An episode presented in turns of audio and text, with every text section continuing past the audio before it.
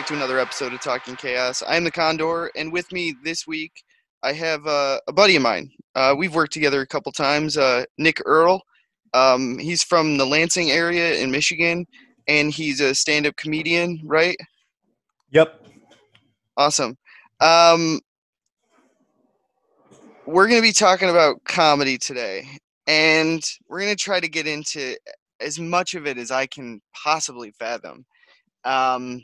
I have very minimal notes for this episode, so pardon the chaos, audience. But I do want to thank our patrons in the month of December: Alicia G, Stacy M, Mike M, I'm sorry, Mike S, Chelsea B, and Allie S. You guys make this show possible.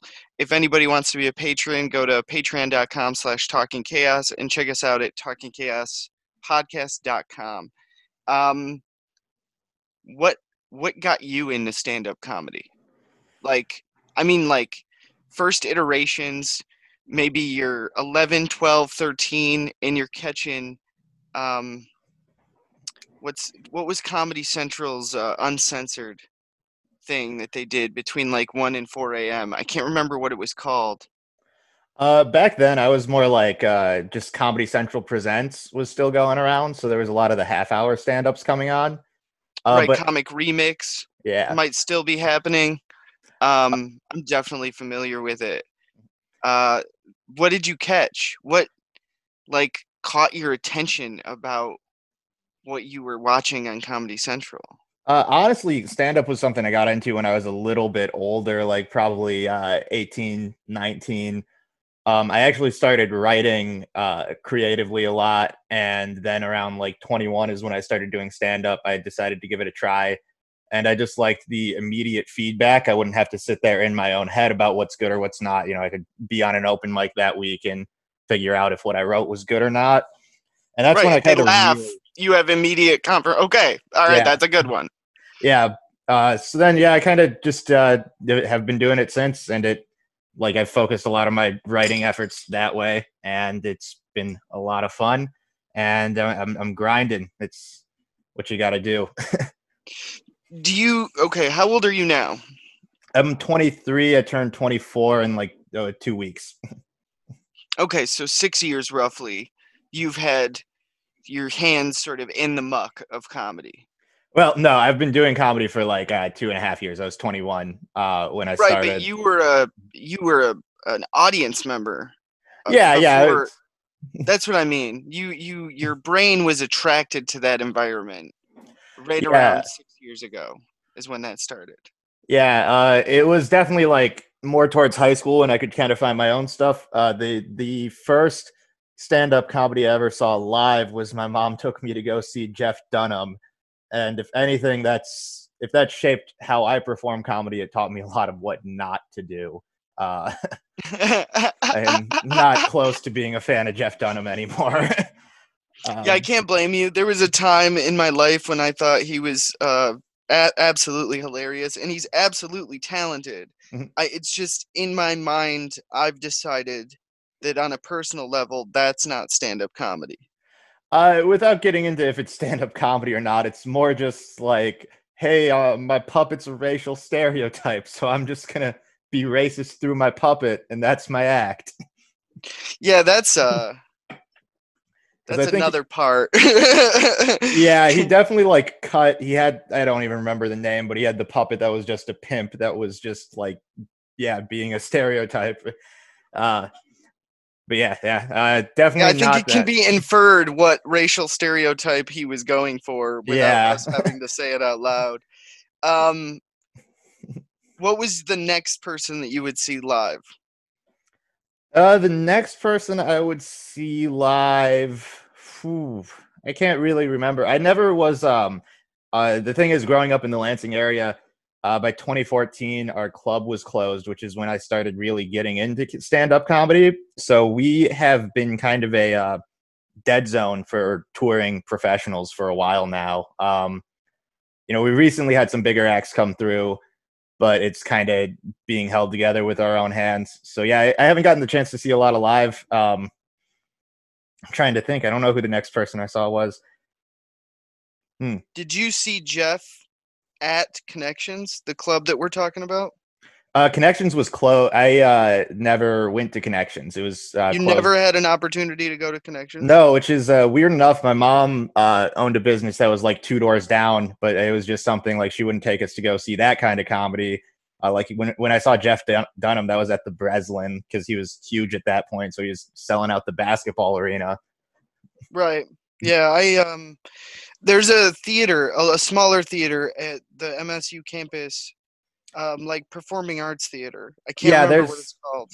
There's the Wharton is bigger, and then there's the Passat. Was the Wharton. Yeah, the Passat is like inside the Wharton. It's just a smaller room. I saw Lewis Black when I was 15 years old at the Wharton. Yeah. The Wharton's kind of weird because the Breslin too, they're both owned by MSU, so it has to also be a student event if they produce anything there. Recently I saw Hannibal Buress at the Loft. That was weird because he wouldn't let he made it standing room only on purpose. Like they didn't put any chairs out just so he could sell more tickets. But yeah, then every now and again, we'll get like a Joe DeRosa or someone will come through. There's a couple people who are like networked and open. Like there's Aaron Putnam's local. He, he's not super local anymore, but he's originally from Lansing and he tours with Bobby Kelly all the time. So there's a lot going through, but it's all kind of self-produced right now. Is that Bobby Kelly from like Louis Bobby Kelly? Yeah. It's usually Robert Kelly when he's billed, but... Mm-hmm. I just want to make sure I had the right person. The other person I've seen that was in Lansing within the last couple of years was Josh Wolf at the Loft. Yeah. And I thought that was crazy. The Loft and Fusion shows will get some people coming through. Like Stanhope was actually just at the Loft a little while ago. The Loft is kind of a bad room for comedy just with like how it's shaped, because it's shaped like a music venue, which isn't great for comedy. It's not super conducive to that environment. Yeah, I totally agree. It's comedy like really requires that intimacy in a venue. So I was a little upset. Eric Andre was actually supposed to perform 3 shows just at Max Bar, but they ended up canceling those pretty last minute. That's a tragedy. Well, I bring up Lewis Black because I kind of want to segue into these older comics, and I wondered how much exposure you've gotten to like Bill Hicks or George Carlin or Lenny Bruce. I know Lenny Bruce is going way, way back, but I'm sure you've heard of these people at the very least. Oh yeah. I mean, Bill Hicks was the guy I got into like right before I started getting on stage. He was, I started checking out older comics, but I mean, I think any comic who hasn't gone back and watched like prior Hicks and Carlin, even though they're older, like it's kind of a necessity, and I think you're doing yourself a disservice for not looking at it. I have met comics that don't necessarily watch comedy specials anymore because they don't want their own jokes to be influenced by somebody else's. Yeah, Bill Burr actually had something on that. He was more specific, like, if he sees Dave Chappelle or Doug Stanhope or someone who does something kind of similar to him, he'll like watch them if they're at the store on the same night or something. But he makes a point to never watch their special just because he doesn't need an hour of their material floating around in his head. Yeah, I worry about that. Like, I mean, I don't on a personal level because I'm not necessarily doing the same work that you and these guys do, but I worry about how much we let other art influence what we want to create. Like, obviously, that's kind of the engine that drives the whole thing to some degree, too. Like, you wouldn't be a stand-up comedian if you didn't know what stand-up comedy was. Yeah, I mean, there's some quote, I forget what it is, who said it, but it's about how, like, you get into something because of your taste, and you're, like, you trust your taste, and then it's part of the struggle when you're first starting out is because you had good taste and you know it's good and you're not good yet. So it's kind of feeds into the drive to work past it or get stuck just realizing you're not good yet. That's a pretty cool thing. I do want to ask real quick before I forget, do you have any upcoming shows that any local audience members would want to check out coming up? Yeah, I mean, Lansing locally, I have Ozones on December 26th, which is up in Old Town in Lansing. That's actually a show I produce, and it's our 1-year anniversary on the 26th. We've been... Oh, congratulations, man. Yeah. That's super awesome. Yeah, it's been fun. Then on New Year's, I'm out in Caro, Michigan at the Brentwood for Mitch Gill's Get a Room Comedy Club, which is, yeah, he does a bunch of stuff out kind of in the Caro area. Other than that, on the 9th, I've got Brett Hayden's Comedy Rumble down at the Ann Arbor Comedy Showcase. That's awesome. Yeah. And that's for Brett's birthday. Oh, happy birthday, Brett. Yeah. Ahead of time.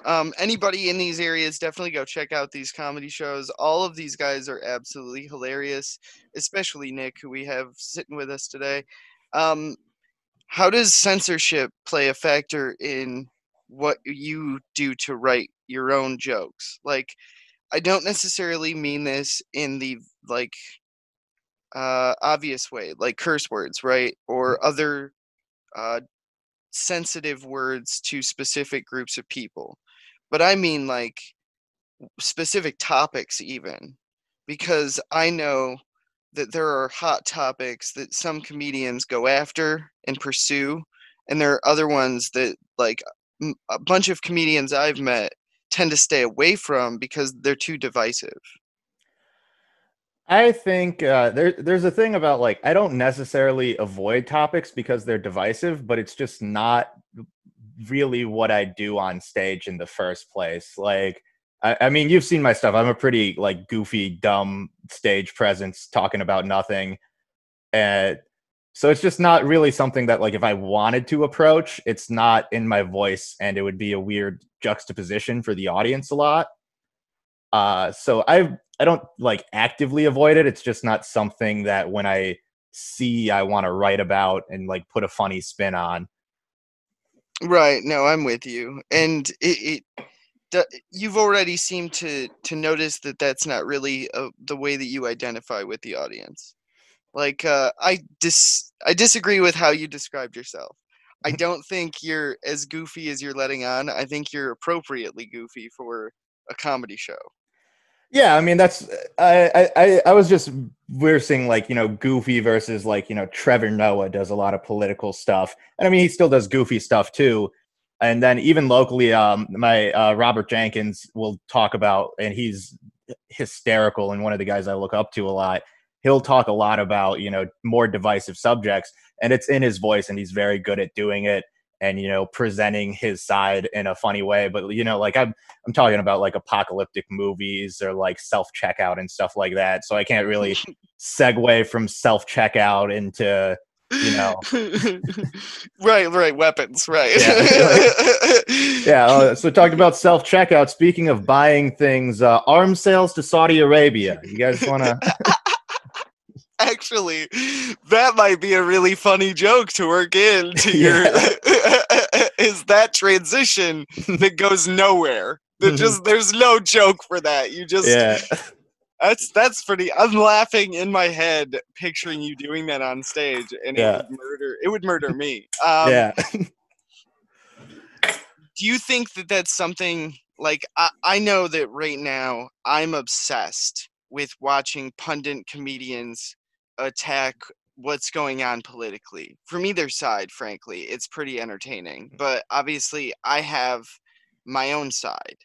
I won't get into that necessarily. That's not why we're here, but how important do you think that these political pundits, these comedians, this satire is for our situation right now?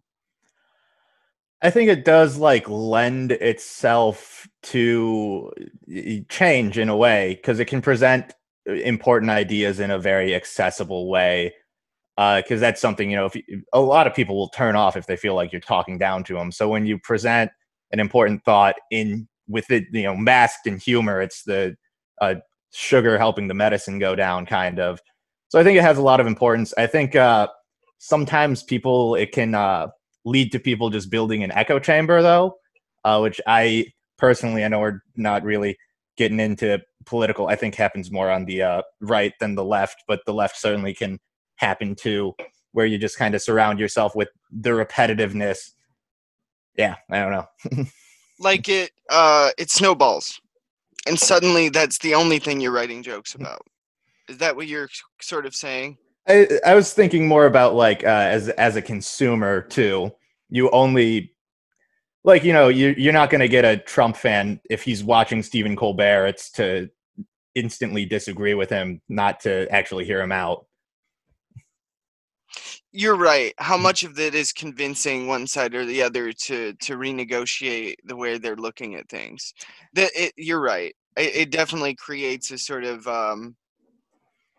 patting on the back. Like, yeah, this comedian agrees with me, so I must be on the right side. Yeah, and he has a show, so, I mean, he's got to be right. Right, yeah. They wouldn't put him in such a position of power if his ideas weren't at least somewhat correct. Yeah. It's interesting. I really, really like the way that we were talking about this, because I was really scared about how I was going to discuss this particular topic, but I didn't want to create a sort of self-censorship. Yeah. Where, like, I was afraid to discuss this for fear of letting my political opinion twist the narrative. Yeah, well, I think it's important. You can recognize your own opinion while, I mean, you can state your own opinion while recognizing others. And the only people you really turn off doing that are people who weren't going to listen no matter what. So, yeah. Anyways, right. Yeah. I guess it makes sense. What's the stupidest thing that you love to laugh about? I like really surreal stuff that doesn't even make sense. I love absurdism a lot. Like we were just talking about Eric Andre, but I think just the stupidest stuff are like the Tim and Eric and Eric Andre, Nathan Fielder, that kind of stuff where it's just like... See, I don't understand you guys. Like, yeah. What the fuck? I'm so out of the loop. Maybe it's my age, right? I've probably got 13 years on you, 12, 13 years. But Tim and Eric, fuck, like, I don't know what the fuck to do with that. It's just, it's something refreshing about absurdism where the joke is the joke. Like, it's not a take on anything. It's just what's going on and just kind of laughing at how uncomfortable it makes you, especially with like Nathan for You, is he's just going and putting these people in such uncomfortable situations that you just have to laugh because of all the tension going on. I got a friend of mine that it's sort of like that. Like he showed me Nathan for You. He's went and seen Eric Andre. He said that show live in Chicago was ridiculous. Like he just got naked on stage and did a bunch of he does that at every show. Crazy show. Yeah, but that's insane to me. I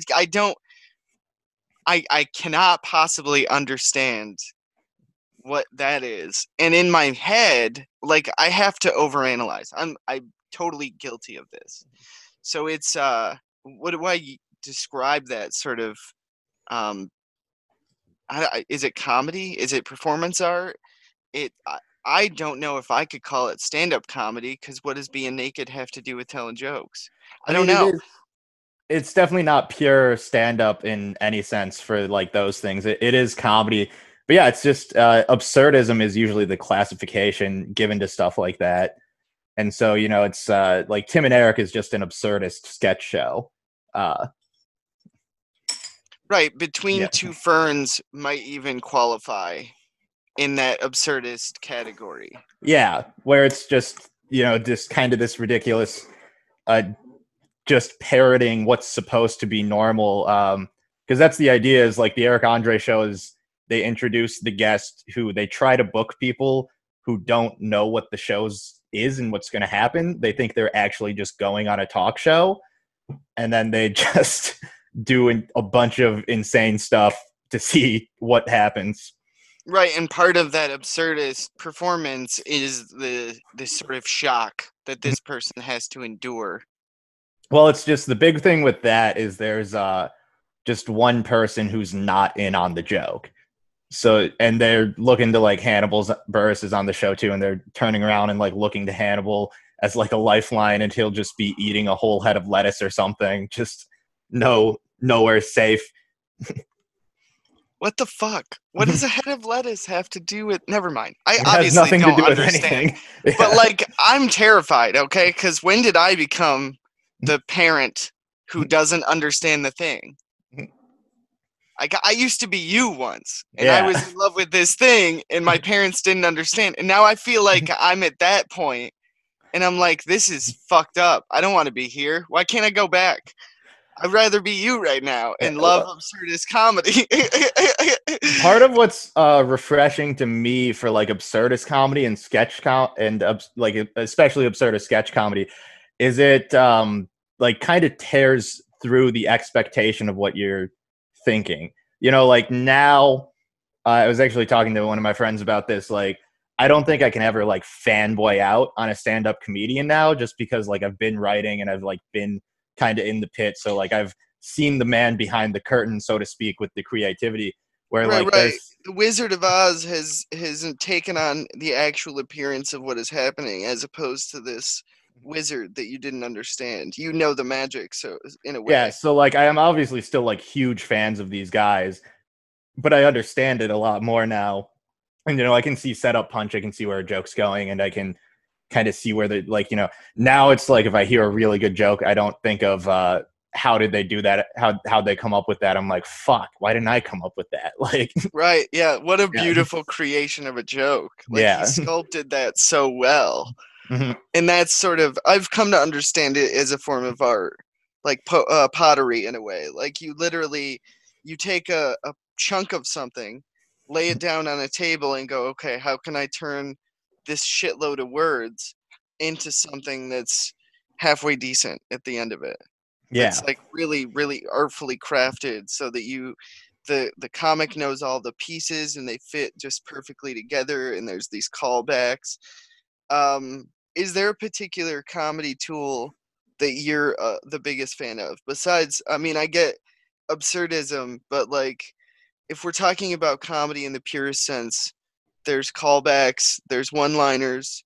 Do you lean a particular way with like what makes your gut rattle the hardest? Oh, with like how I write or what you enjoy. Yeah.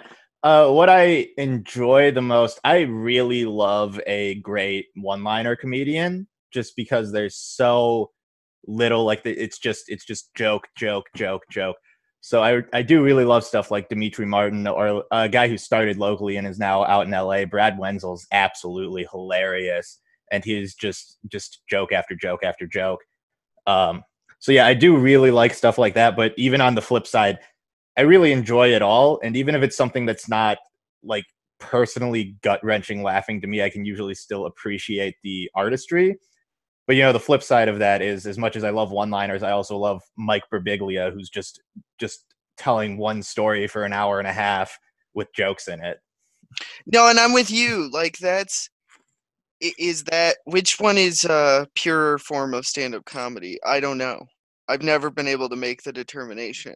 Both of them on their own, like one-liners, going upstage, just hammering them out and then getting done. And letting the audience enjoy that just like machine gun of laughter.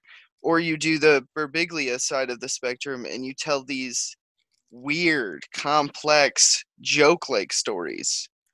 Well, yeah, and then you can even look at kind of towards the Birbiglia, you get like Bill Burr or Marc Maron or like the angry kind of rant guy who's not necessarily telling a story, but yeah, his just they're not like super punchy, but they're also not, you know, Birbiglia leans more on more soft emotions, I guess is what you could say, rather than like hard emotions like anger.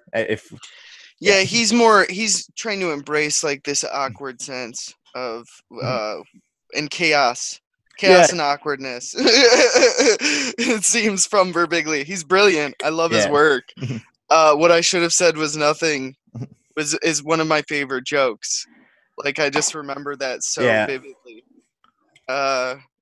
Walking in with the mattress and the girl goes, that doesn't look like the mattress of a rapist. And he goes, what I should have said was nothing. Yeah. What I did say was, you'd be surprised. Like, that's a hilarious way to write a joke. Mm-hmm.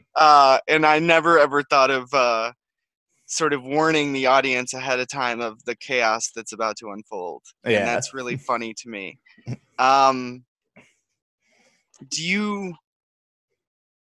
Have you ever been a fan of this sort of like preachier, angrier stuff? Like, you mentioned Bill Hicks. I know that that's like a cultural icon, but he's sort of like the pinnacle angry, preachy comic.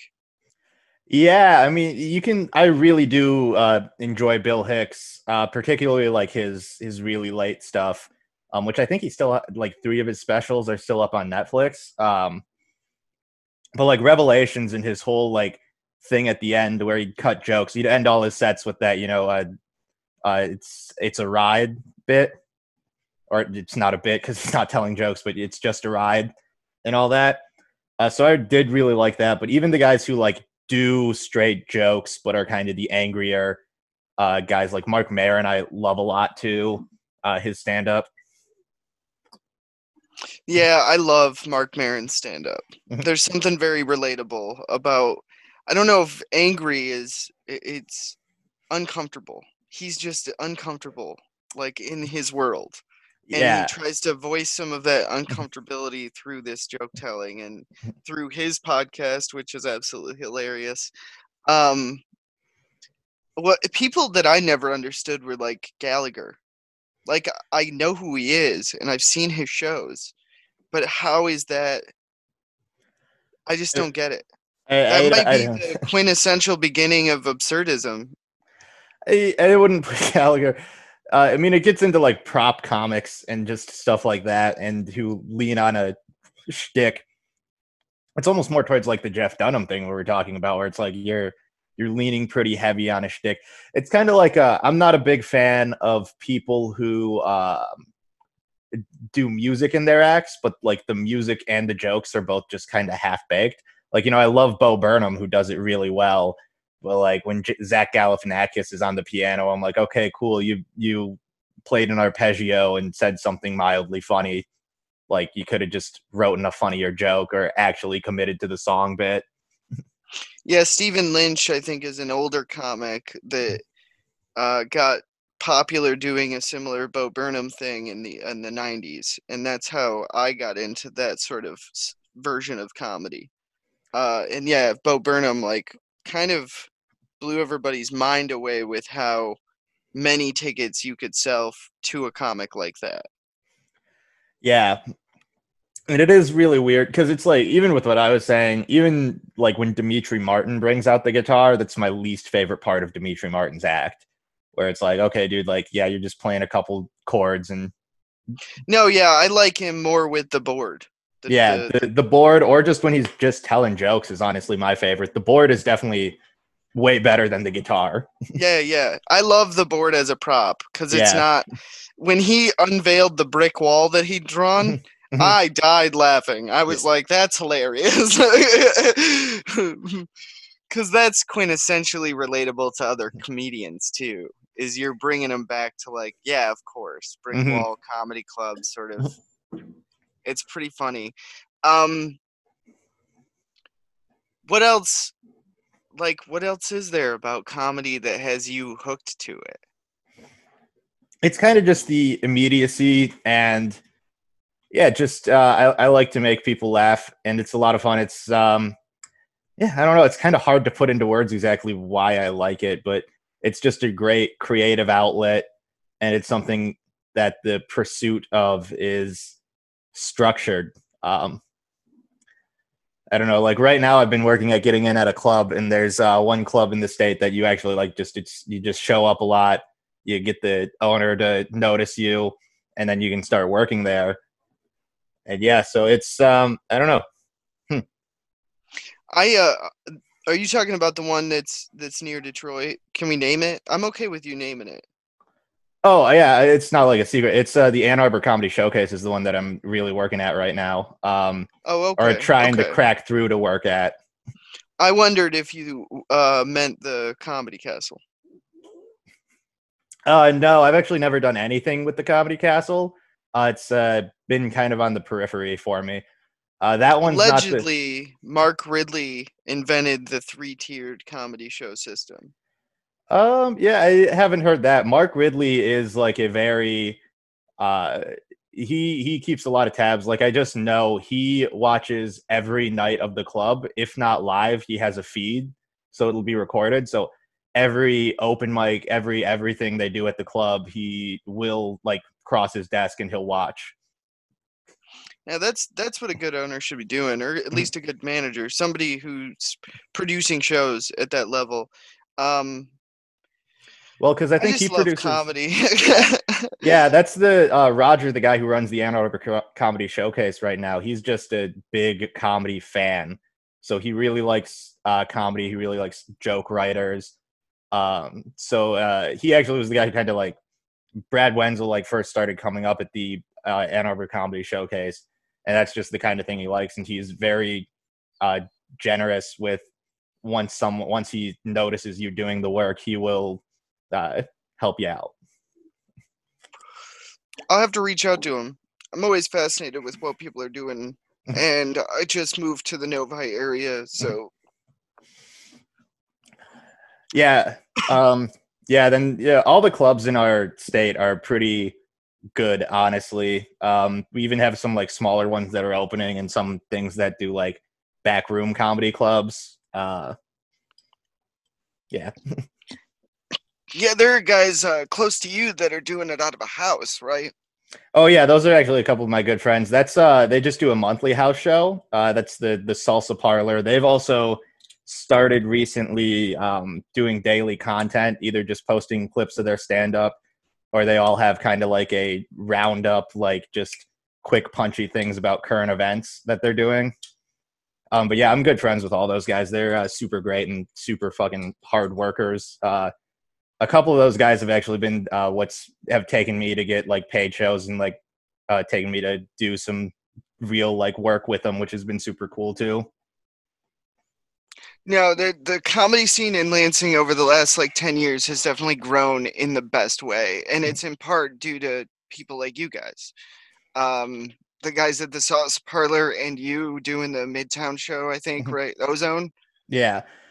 Well, kind of the sort of father of the alt scene in Lansing is a guy who I'm friends with, Dan Curry. He started Max back when Connections was still open.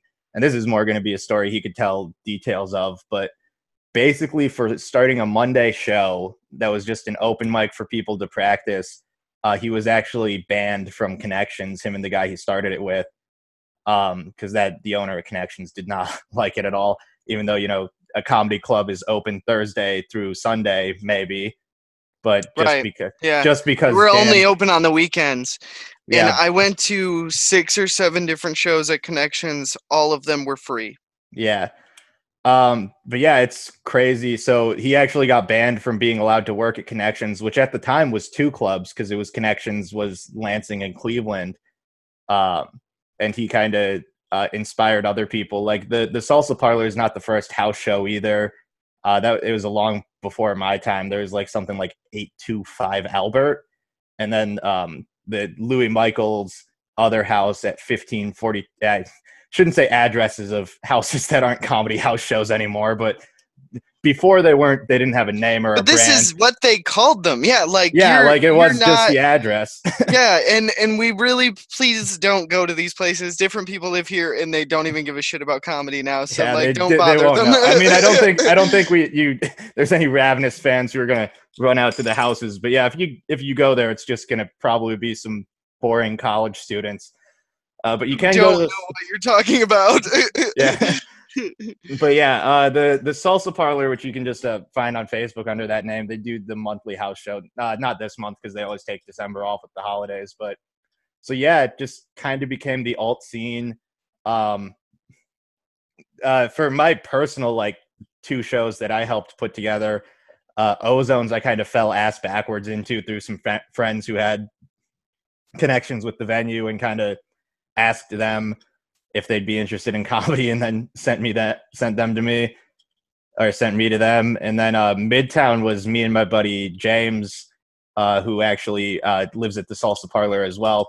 We were just pounding the pavement, like any place that had a stage or that could feasibly hold a comedy show, we were just walking into and basically cold calling. We had the benefit of both running shows in the past in some sort that we could, you know, have a proof of concept and experience that we weren't just kids walking in blind. Yeah, for the year that I did comedy shows, I'm hopefully going to be doing it again in the future, but right now it's anybody's guess. I basically had to do the same thing, pound the pavement and find a venue that was willing to let me do them. Yeah, because you're just in there and you walk in and it's just, you feel like a dick because you have to try and phrase, can I speak to the manager without sounding like an asshole, but just usually, hey, who books entertainment? I'd like to talk to them about maybe doing comedy. But yeah, I tried to sound as like super enthusiastic as possible, and I also didn't want to dress like I was a salesman off the street. So like, I'd go into a bar dressed like I was going to a bar, and I'd be like, "Hey, I'd really like to talk to somebody about possibly doing a comedy show here. Is there anybody available that I could talk to?"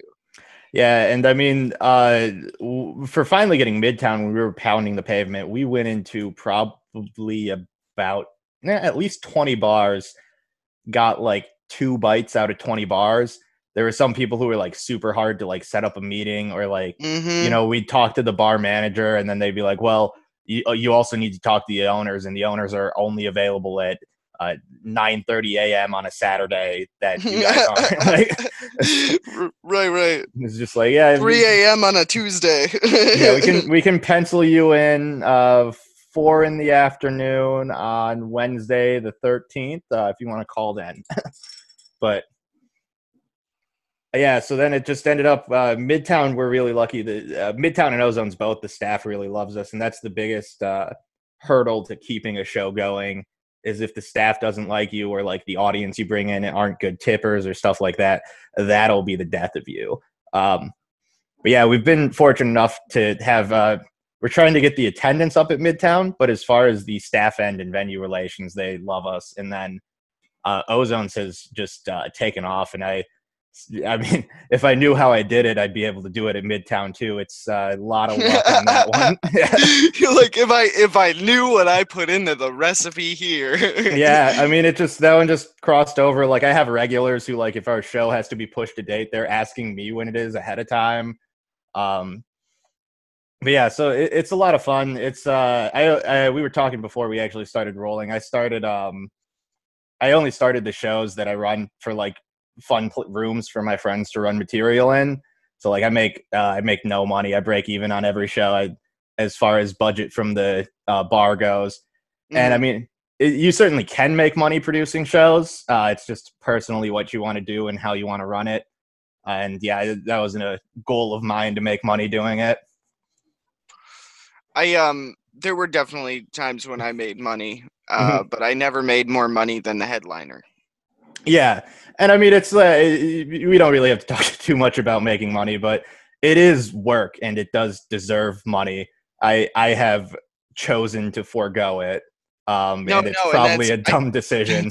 I don't know. I mean, you have a day job, you're bringing in income, you're able to survive. At the time, I didn't have those things. Yeah. So it was pretty crucial for me to find some sort of money elsewhere. But yeah. I had told myself going into it that, like, I could not make more money than the headliner. That's not okay with me. That is way more admirable than a lot of people would do. But yeah, honestly, and it is the exhaustion, especially when I'm not making money. And I've been running, I'm running ragged trying to like wrangle comics because I had like 4 people needed to drop because of something, and I need to find people, or I need to be away from my show. It's it would definitely help, but also, you know, I do love doing it. And like I said, it's just, I kind of took it because like it's not really the Max guys who run that have never made a cent off Max, and they've been running it almost 8 years now. And so they just run it for the love of like helping, like growing the scene and stuff like that. Yeah, absolutely. And that's kind of all I wanted. So it's also, you know, it does take the pressure off if something doesn't go well on a show where I'm like, okay, well, this is just a fun thing. And if we do get canceled, which neither of the shows are in danger of really, you know, if something does happen, then, you know, it's not going to be a huge sweat or like something I have to go and immediately find a new venue for. Right, I'm not going to have to worry about paying my phone bill because the show went bad. Mm-hmm. That is a bonus for sure. We're going to take a short break. Where can people find you and future shows that you're going to be doing? So Twitter and Instagram are both at fake Nick Earl. Just one word, no caps, nothing. And then, yeah, if you want to just add me on Facebook, I guess you can. I don't really have a fan page on Facebook. I'm just my name. It's a picture of my face. He's not verified, though, so it could be any Nick Earl. Make sure you grab the right one. Yeah, my bio, my bio's resident dumb guy, if that helps. We're going to have you on in a little bit for The Full Bush. And if you guys want to check that out, go to patreon.com/talkingchaos. Otherwise, thanks for tuning in this week, and we will see you next week, which I think will probably be our season finale for this year. I have a really interesting interview with Eugene Timchick of the band Septa. They just dropped a new album, and we're going to be talking to him next week. Thank you guys so much for listening in. Have a great week.